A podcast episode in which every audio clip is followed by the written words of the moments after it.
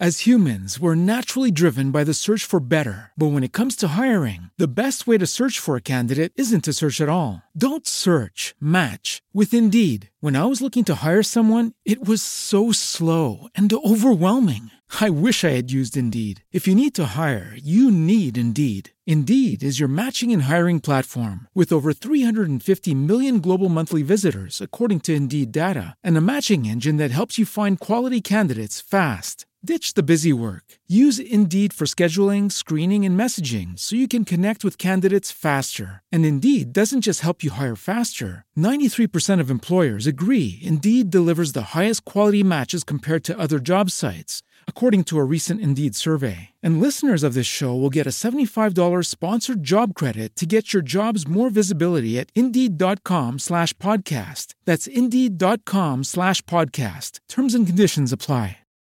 As humans, we're naturally driven by the search for better. But when it comes to hiring, the best way to search for a candidate isn't to search at all. Don't search, match with Indeed. When I was looking to hire someone, it was so slow and overwhelming. I wish I had used Indeed. If you need to hire, you need Indeed. Indeed is your matching and hiring platform with over 350 million global monthly visitors, according to Indeed data, and a matching engine that helps you find quality candidates fast. Ditch the busy work. Use Indeed for scheduling, screening, and messaging so you can connect with candidates faster. And Indeed doesn't just help you hire faster. 93% of employers agree Indeed delivers the highest quality matches compared to other job sites, according to a recent Indeed survey. And listeners of this show will get a $75 sponsored job credit to get your jobs more visibility at Indeed.com slash podcast. That's Indeed.com slash podcast. Terms and conditions apply.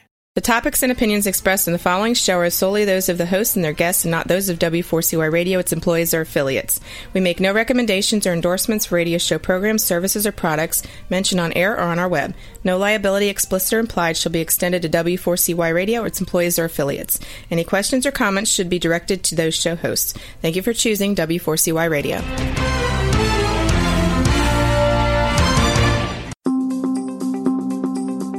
Are you stuck in a quagmire of poor cash flow and or high stress and not sure how to move your business to a new level of profitability? Break the barriers that are blocking your business from expansion and growth and begin to live your dream now. Welcome to Dr. Doug Radio, where you are taught marketing and growth strategies from the experts. And here's Dr. Doug.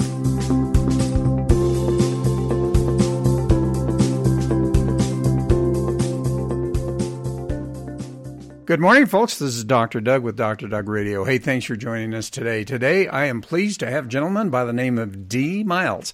He is author of Risk Factors and Business Models and just basically a cool guy. Hey, D, how are you doing today? How you doing today, Doug? Glad hey, to be here. I'm doing great, thanks. Hey, glad glad to have you on the show. Hey, listen, what I'd love to have you do is just kind of tell the audience about yourself, who you are, what you've done, talk a little bit about your book and and really help them to understand how you got to where you are today. And then we're going to go in and really have some fun talking about some of the things that you talk about in your book.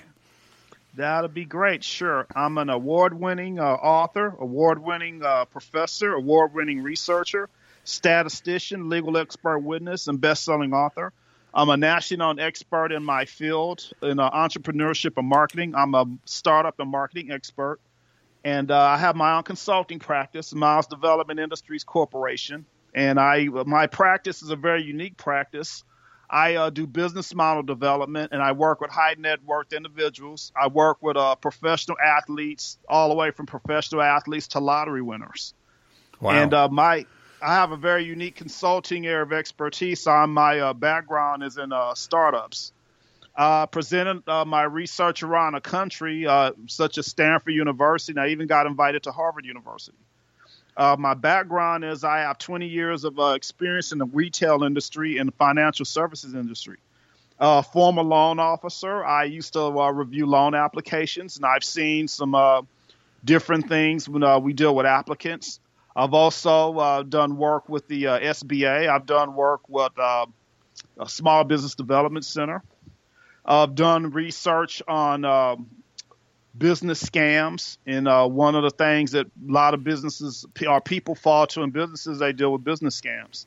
And an ex legal expert witness. I've been asked to uh, testify in court about different business scams and business ventures, and most uh, commonly, or most some of my most popular work in terms of legal side is I've dealt with multi-level marketing companies, uh, pyramid type of companies. Oh, interesting. Uh, oh, absolutely.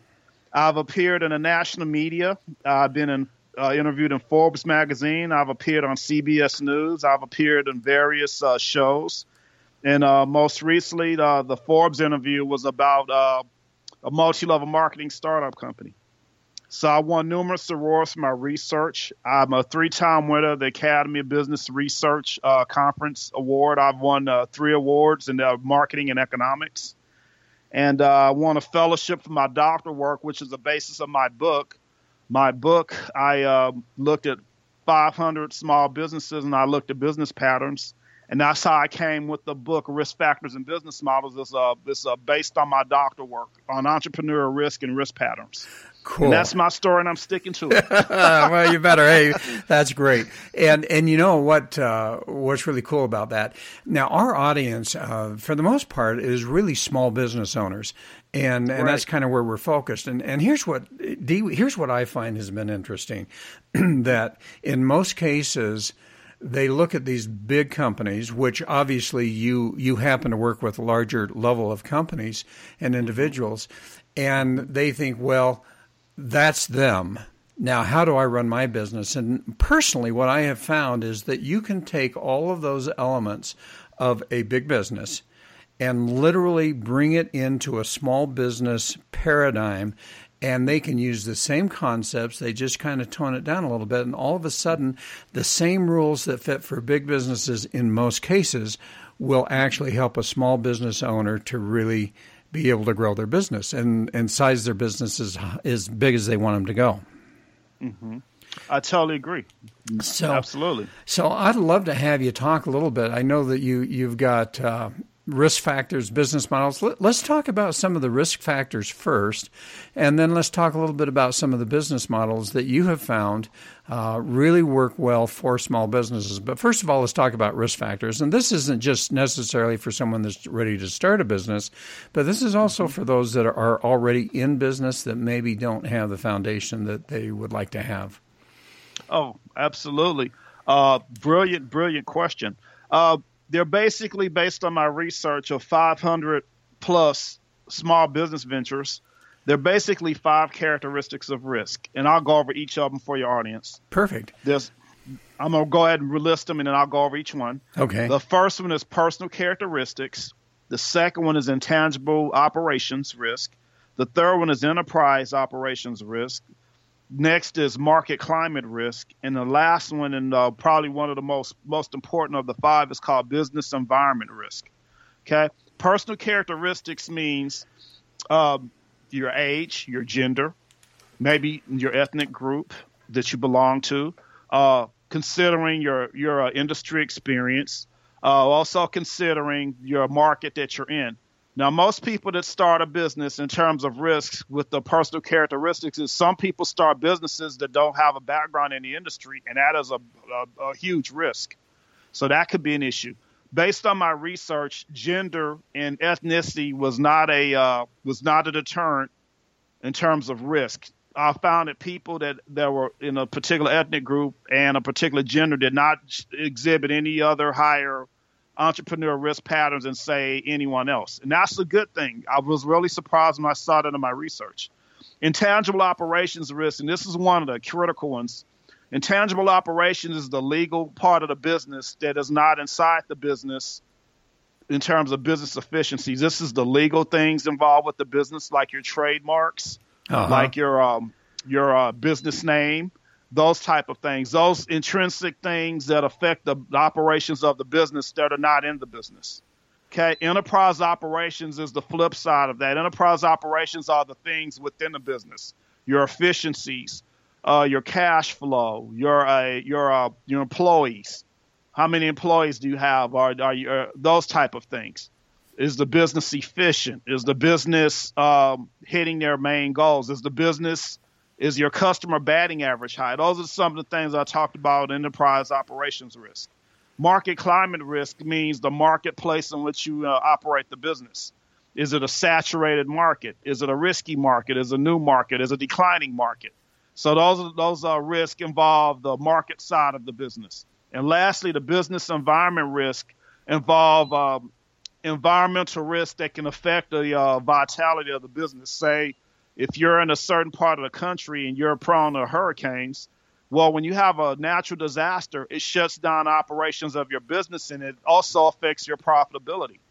Also, if there's a terrorist act, well, if you're in the tourism industry or whatever particular market area that you function out of, well, as soon as there's a terrorist act, well, people tend to not want to go patronize that particular area. So that, that hurts your business as well. And also, if the terrorist act is in a result in a bombing, that affects the operations of your business and that affects the profitability of your business. So those are basically five risk factors that I looked at when I looked at the uh, different risk patterns between the businesses that I did for my study. Well, you know, and, and and what's interesting, you talk about the fact, for instance, that with with gender and race, um, uh-huh. ethnicity, that you didn't find any major difference. Now, I'm I'm going to share with you that I just came back from a uh, mm-hmm. small business committee for our our um, Chamber of Commerce here. Awesome. And, and what was interesting is we actually had uh, a representative from the National Chamber of Commerce. And uh-huh. as we were talking, we, we actually had a presentation for women and women in business. And what was interesting is they came up with a statistic that showed that there was definitely a discrepancy between the funds available for a female business owner mm-hmm. versus a male business owner. Now, that seems to be a little bit contradictory to what you have found. Well, let me say this, and I can understand their statistics because obviously they, they're trying to get financing and they're trying to get venture capital for their business. Uh, what I did find that's probably the flip side of that is business businesses owned by women are just as successful as the ones owned by males.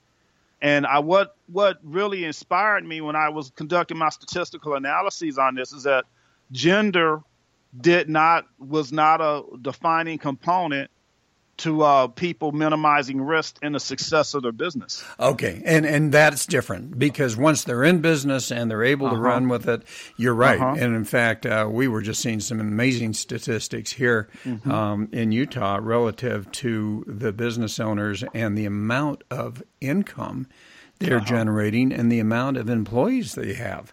Uh, it, mm-hmm. it's, it's just amazing, and I know that that's true throughout the United States.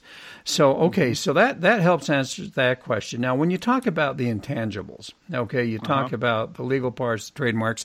Let's talk about that a little bit. Um, do you mind if we go a little bit into depth with each one of these? Absolutely, uh, sure. Because what I find is that uh, when I start working with a small business, that that's one area that we go into, and I find that in many cases they they don't have their trademarks in place.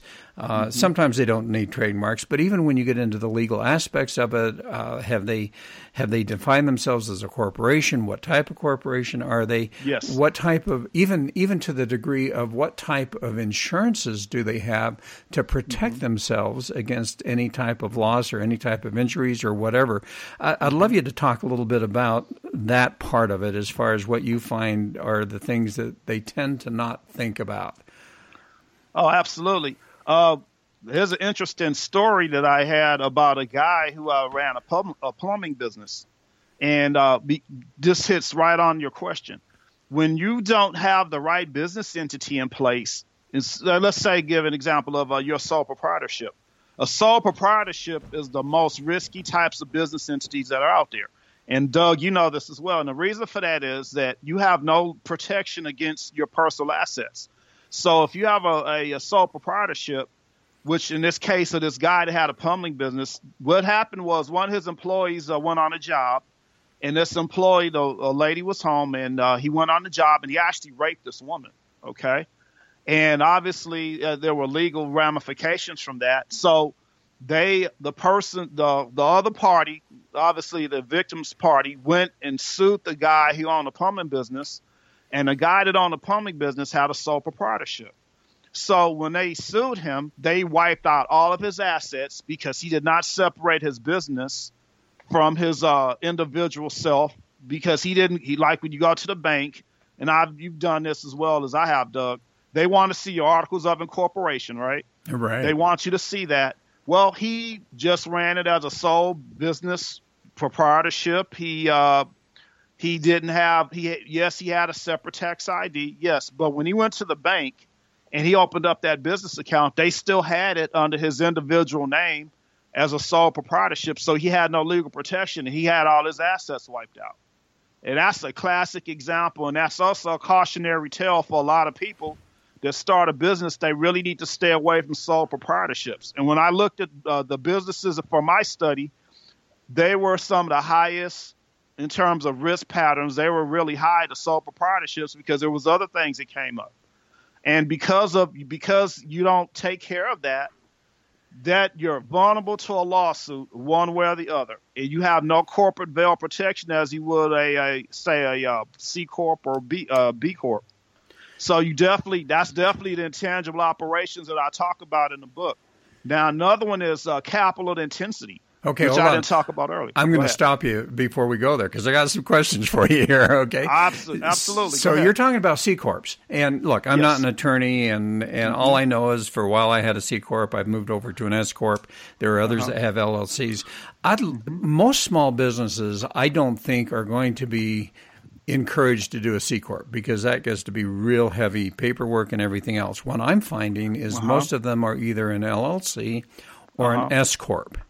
That is Okay? correct. Now, that is correct. do you find that there's is that at least a step up from a sole proprietorship? Do you find that an LLC is better than an S corp or vice versa? What do you find relative to those two? Because I think those are the main ones that our small business owners are encouraged to adopt. Well, a LLC, and uh, which is a limited liability corporation, a limited liability partnership, and which is an LLP, and a S corp would be the optimal choice for your business venture. Okay, now when we talk, you want you want to hear something that's more risky than a sole proprietorship? Yeah. That's a partnership because a partnership is two is two morons time two, two sole two uh, sole proprietorships times two. Now, why do you say, Dr. Miles? Why is that more risky? How would you like to have a business, okay, and you go on with a partner, which is probably most likely going to be your friend, and everything's going good. You know, you're making the money, raking the money in, and then one day your partner just decides out of nowhere to go take all the money out of the bank account and the corporate or the business accounts that you have and leave. Just up and leave. Okay? That's the that's the, the that's the uh, cautionary tale when you're dealing with a um, partnership. A partnership is worse almost than a sole proprietorship because you're dealing with two people. And that happens all of the time. You have no legal recourse because both of you are partners in the business. Now, say if you take the example of the gentleman who had who was sued because one of his employees went and raped a woman at her home. Well, what if that's the same thing? You have a you say a limited partnership. Well, partnerships. Well, I'll say this: there's no limits on partnerships. Partnerships don't you don't divide the equity or anything. You may say it's 50-50. So that means you're responsible for that other party, whatever they do legally, and they're responsible for you. So you want to ask for problems or ask for more lawsuits, go ahead and do a partnership. So when you ask me about um, what what could a small business do to minimize their risk or protect themselves with the corporate veil, LLC was the answer to the partnership. The LLC will protect you, and you have a limited liability stake or equity in the company. And uh, I don't. I think you kind of hit on this, Doug. Most small businesses are going the LLC route and maybe the corp, maybe the C corp, not the C corp, the S corp, The S corp. and they're staying away from the C corp because there's a lot of all of these uh, business entities are structured structured differently for tax purposes. Like case in point, if you have an LLC and you want to bring in a foreign investor, well, you can't do it with an LLC. You could probably do it with a C corp, but the IRS will probably flip you to a I mean, an S corp, but they would most likely like to see you do a C corp with that because when you have a C corp, you can bring in foreign investors, but you can't really do it with an S corp and an LLC. So the optimal choice for a guy starting a business to protect himself legally would be to do an LLC or LLP or a S corp, and then you can always change your designation with the IRS in case you you grow to be. I think the C corps are more like for the Microsofts, the WalMarts, right. you know, the big corporations. So I would say those, those would be the optimal choices for you to protect yourself from a legal perspective. Is to either do an LLC or S corp.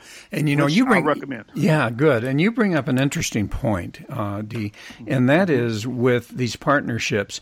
Mm-hmm. Beyond doing the LLC, now all of a mm-hmm. sudden you have the situation where you know Joe's Joe's got his wife and Bill's got his wife, and uh-huh. all of a sudden Bill has a heart attack. He's gone. Mm-hmm. Now you got it. This fifty percent partnership, and and the wife uh-huh. doesn't really want to be involved. So, beyond that LLC, there's some really important things, aren't there, from the standpoint of insurance and protection that way to really uh-huh. protect those partnerships. And I agree with you, partnerships are tough. oh, yeah. I've seen horror story after horror story.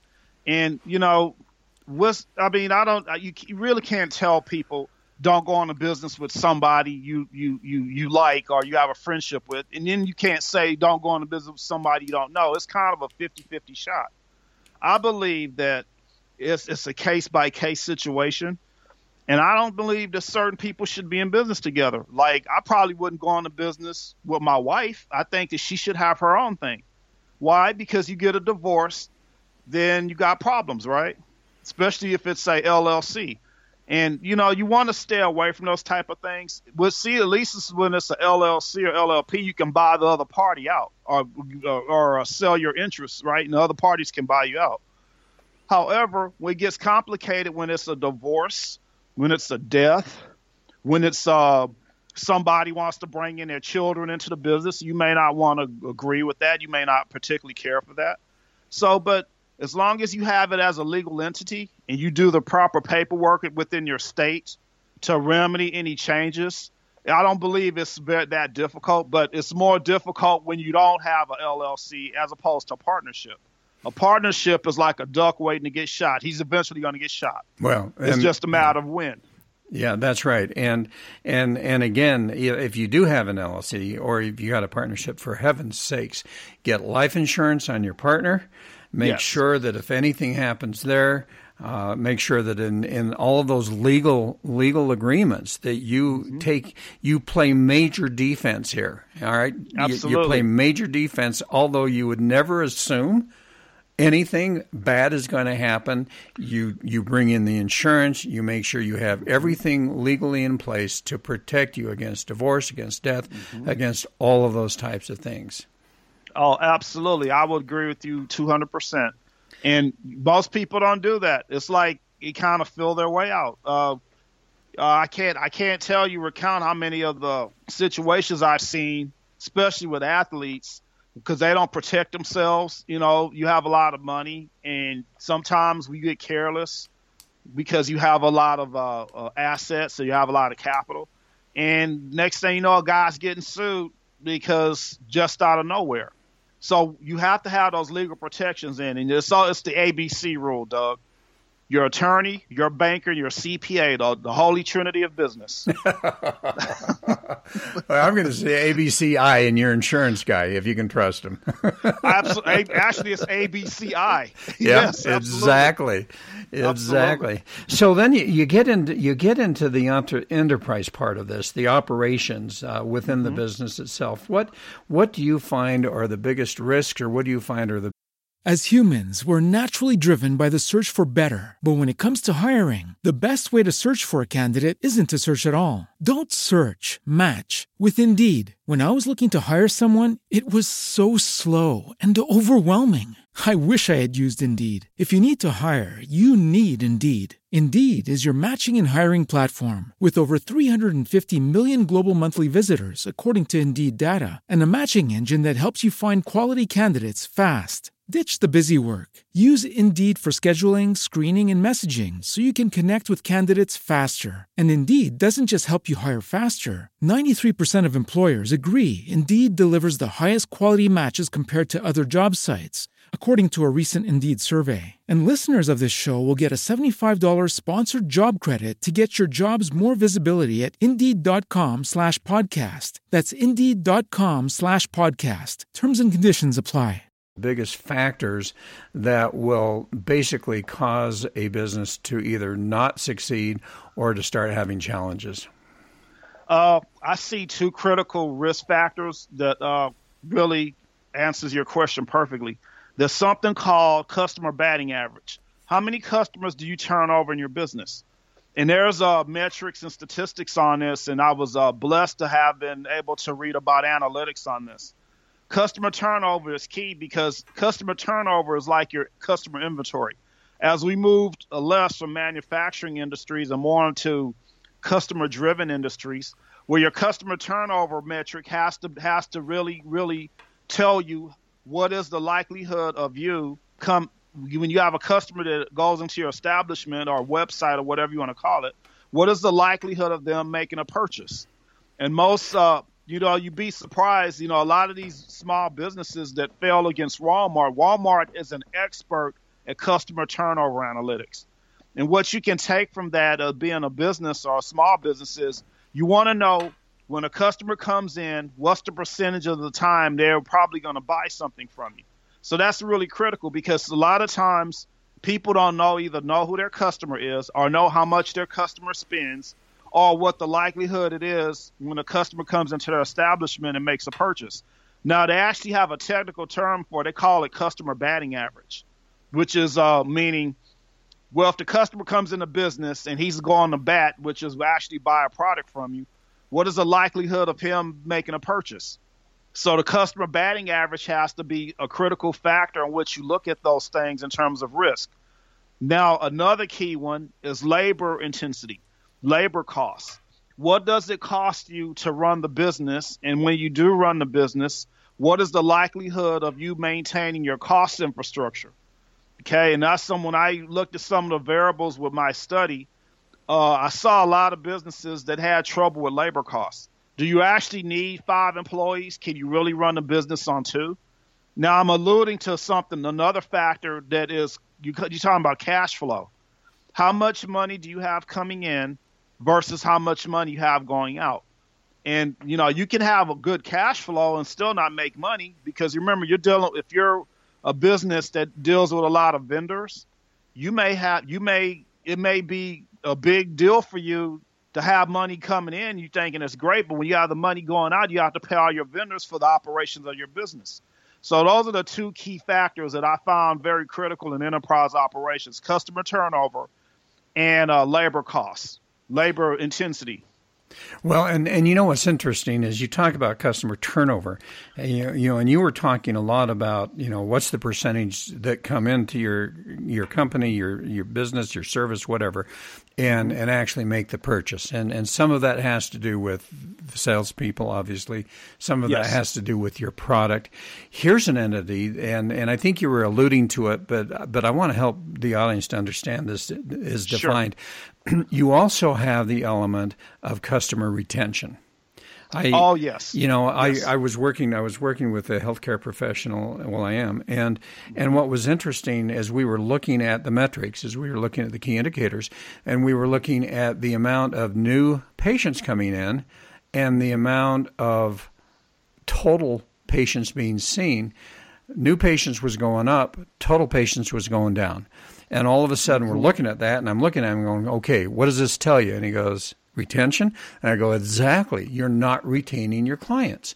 And, Absolutely. And what I have found is if a, a, small business owner will actually pay attention to those existing clients, they can increase their business by 25% easily in revenue. Oh, absolutely. I totally agree with that, Doug. I think it may even be more.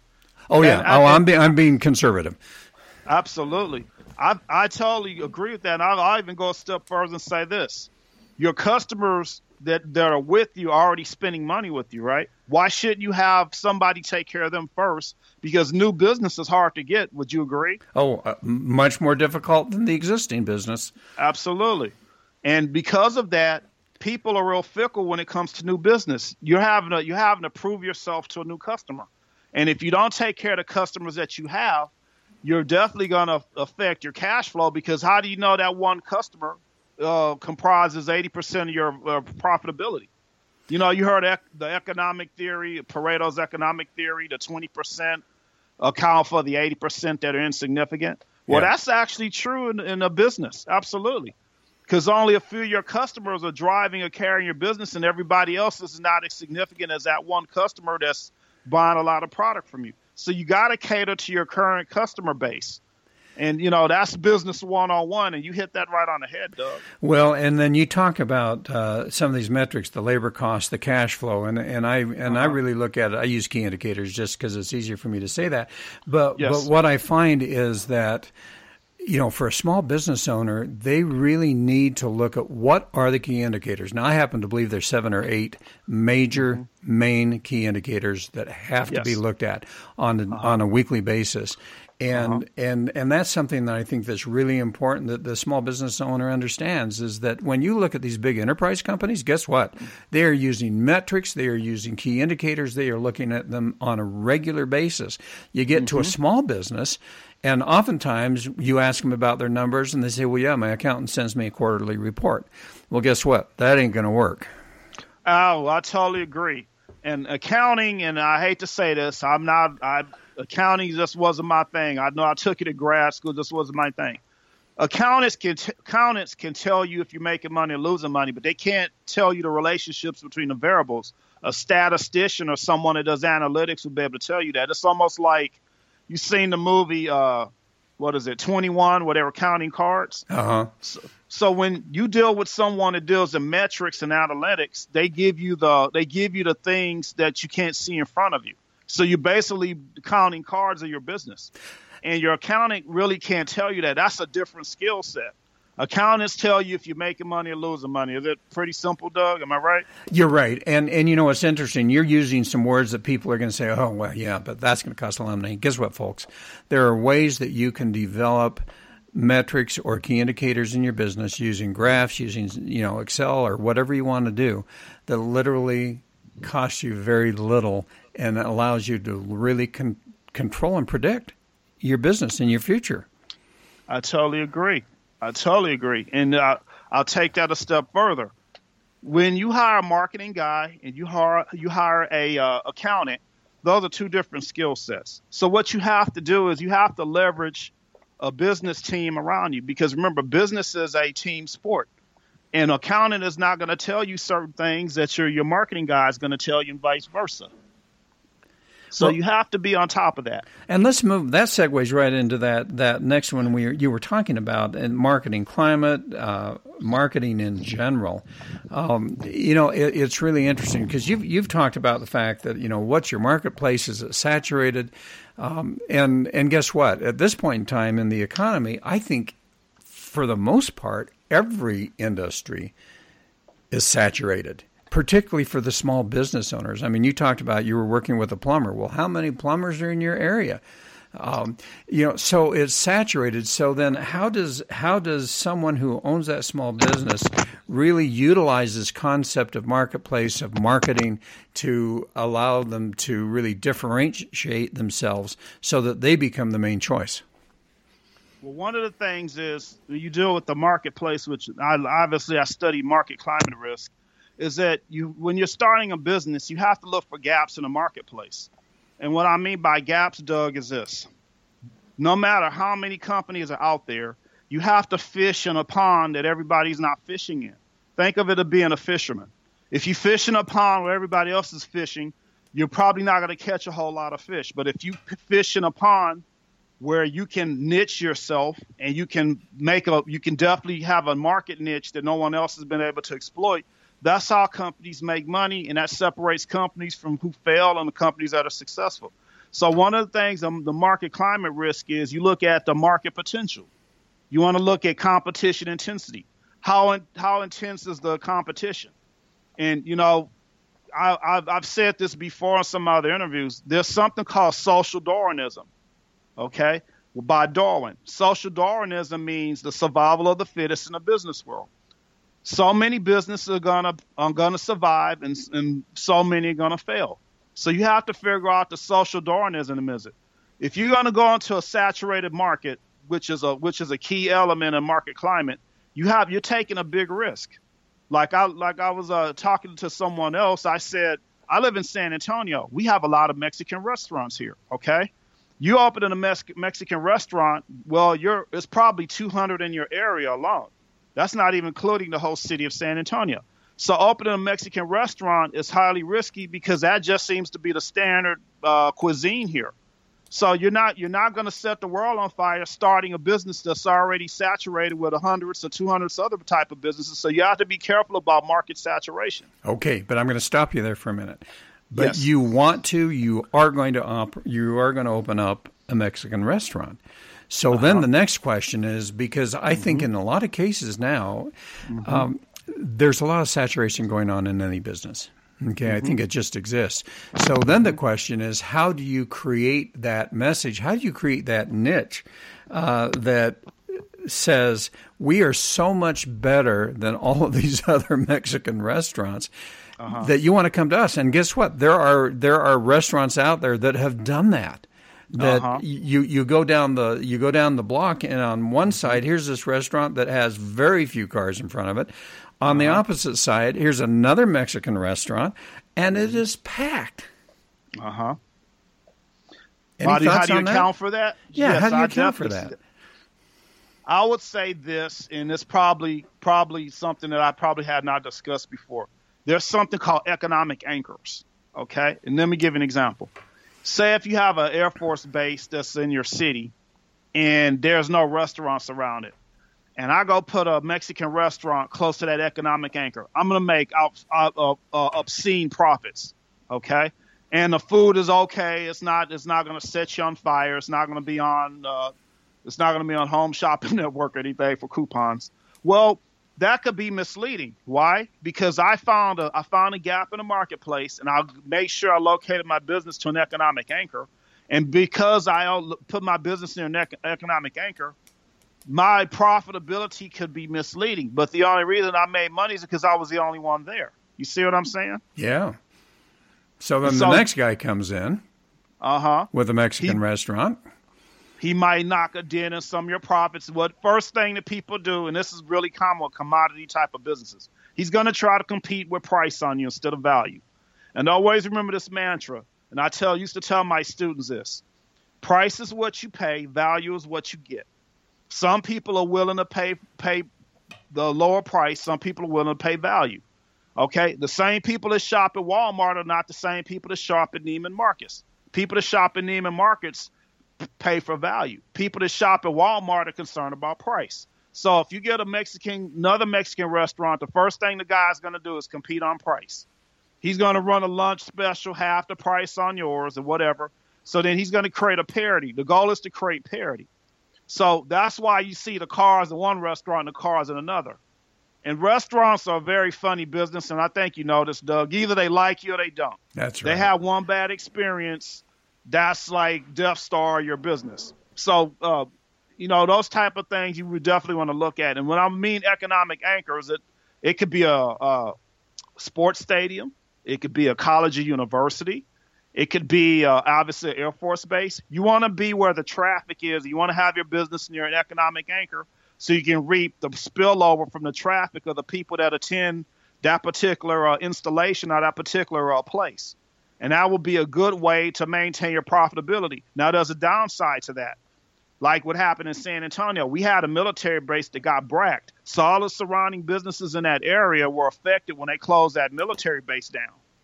So that's that's probably the only downside of that. But you could overcome that by being by being strategic in your marketing.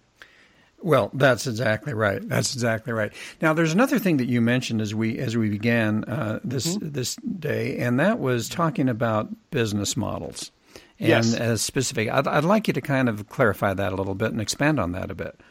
Sure your business model is what is a big part of your profitability. And business model means how you do business and how you seize your customers and how your customers are able to meet you in the marketplace. If you have a bad business model, and I'm actually writing a book on this, uh, well, and I'll definitely come back and discuss it with you. There's something called customer service model. And what I mean by that, which is a part of your business model, if you don't have a strong customer service model, like when people have problems with your business or your product, and you don't have a strong customer service component, your business model will be flawed. Okay, what I what I mean by that? Okay, I buy something from your establishment, it doesn't work. I take it back. Do I have to go through act of Congress to either get my money back or for you to exchange one? Why did I use that example? There's a major retailer who I'm not going to name if you go buy a product from them, and I call this a, a very poor customer service business model, you go buy something from them, it doesn't work like a computer. They make you take it. They they say, well, we can't do anything for you, but we'll give you the number or the address to the company in Singapore who makes the product, and we'll give you a box. You can go ship it, and they'll give you they'll give you another one to work on it. Now, what's wrong with that picture? Oh, everything. Yes, everything is wrong with that picture. Well, when you bought the product in the establishment, you didn't know that you had to go through that if something was wrong with the defective merchandise, right? So when I bought the product, I dealt with you. I didn't deal with the guy in Singapore, did I? So that's insulting to a customer, is it? Is it not? Oh, absolutely. So you're telling me if something's broke, I have to ship it myself to Singapore and wait for them to fix whatever's wrong with it? How much time are we talking? What if it's your business computer that you're using for your business? So now that affects you. Okay? So your business model has to have a strong customer service component to it. If I come to your establishment and something is wrong with the product, what is uh, what is the layers of uh, intermediaries that I have to do to have the situation rectified? And that defines that separates the poor business models from the bad, the good business models. Well, and actually, and what's interesting about that is that customer mm-hmm. service is just one element. If if one you element. if you look at your yes. your business model, your organizational model, uh-huh. there there are, and depending on which one you may choose to look at, there uh-huh. are five, six, seven different specific areas mm-hmm. that need to be at top efficiency on everything that they're doing in order for that business model to work well. Absolutely. Absolutely. And remember, we talking about one component, which is customers. We're not also talking about your relationship with the vendors, your relationship with your clients, which is another metric that people use to evaluate a business model. Uh, are you internet? Are you internet? Uh, what's the word? I guess internet compliant, commensurate, compliant. Yeah. Exactly. Do you have Do you have a strong business uh, on the internet? Because just because you have a good business that's a traditional brick and mortar you may have a poor uh, online business model, which is another component that you kind of brought up. Because you have the way you do business with people in front of you, and you have business that you do with people online. That's a totally different business model. So well, business models are critical. Oh yeah, yeah. And how do you deal with your employees? What kind of relationships do you have with uh-huh. them? What kind of quality control do you have within uh-huh. your employees? What kind of training programs do you have? All what kind of hiring systems do you have? All of those type of things just become mm-hmm. such a factor in that area of business models. Absolutely, and uh, I'll even add this, Doug. Business model is really a key word for relationships. What are your internal relationships and what are your external relationships? Meaning, pe- this is what drives profitability. If we want to really talk, get out of textbook and just talk nitty gritty street business. People do business based on relationships. People do not do business with people they have a bad relationship with. And relationships run throughout the business and run outside of the business. If you have bad relations with your vendor, you're late paying them, you have a bad business model. So they're not going to want to give you credit, a 30 day, 60 day credit window in case your receivables are late. That's a business relationship that you want to maintain and you want to fix that. So business model, there's a lot of it is based on your business relationship. Well, exactly. And, you know, we have just, I'm, I'm just thinking about this. We're getting close to time. And I'm thinking we Oh, have just, been a- been we have just packed this in, haven't we? Absolutely. This has been a blast. We get to talking about business. I just can't stop yapping. oh my goodness. So, so for the folks, number one, the name of your book. Yes. Let's remind the folks the name of your book. Sure. The name of my book is called Risk Factors in Business Models The Five Forces of Entrepreneurial Risk That Can Cause Business Failure. And My- are, where can they get it? You can buy my book on Amazon.com. You can get it from Barnes and Noble, and you can even get it on eBay. And Oh. I have a link to my website that'll take you right to the uh, websites for the book. Perfect. And let's talk about your website. What's the best website that they can go to if they want to learn more about you, be able to reach you? Sure. My website is uh, mdicorpventures.com, and that's my website. I have links to uh, all of my activities. I also have another link. Your listeners are going to like this. I have a link on ResearchGate, and I have some uh, conference work and research that I've done on small businesses and marketing, and I have some materials on there that you can download for free. Cool. And and they can all get through to that through the MDI Corp Ventures.com. Oh, absolutely. Yes, I have a Okay. link to ResearchGate. Uh, recently, I uh, did a wonderful presentation in New Orleans on criminal entrepreneurship, and I definitely gonna. I'm working with a co-author on that, and I'm definitely going to come back on your show and discuss that the criminal element of criminal entrepreneurship. Oh, boy, And I boy. uh, put my uh, research and conference that we presented at. I presented that up, up there. I uploaded it for people that are interested. Oh, that will be very interesting. I look forward to it. Well, Dee, hey, thanks so much for joining us today. This has been fantastic. Doug, thank you so much. I really enjoyed it. We got to do it again. Absolutely. And folks, thanks for listening to us today. Uh, we hope you've gotten some really good elements of this. Definitely go to that website, MDI Corp, C O R P, Ventures. Dot com and take a look at what D has in there. And uh, again, folks, thanks for joining us. Have a great week, and we look forward to having you join us next week. This is Dr. Doug. Uh, thanks for joining us. Thanks for joining us on Dr. Doug Radio today. Call 800 260 1789 now for a free online business diagnostic analysis and a growth strategy session with Dr. Doug. That's 800 260 1789 or go to www.diagnosemybusiness.com.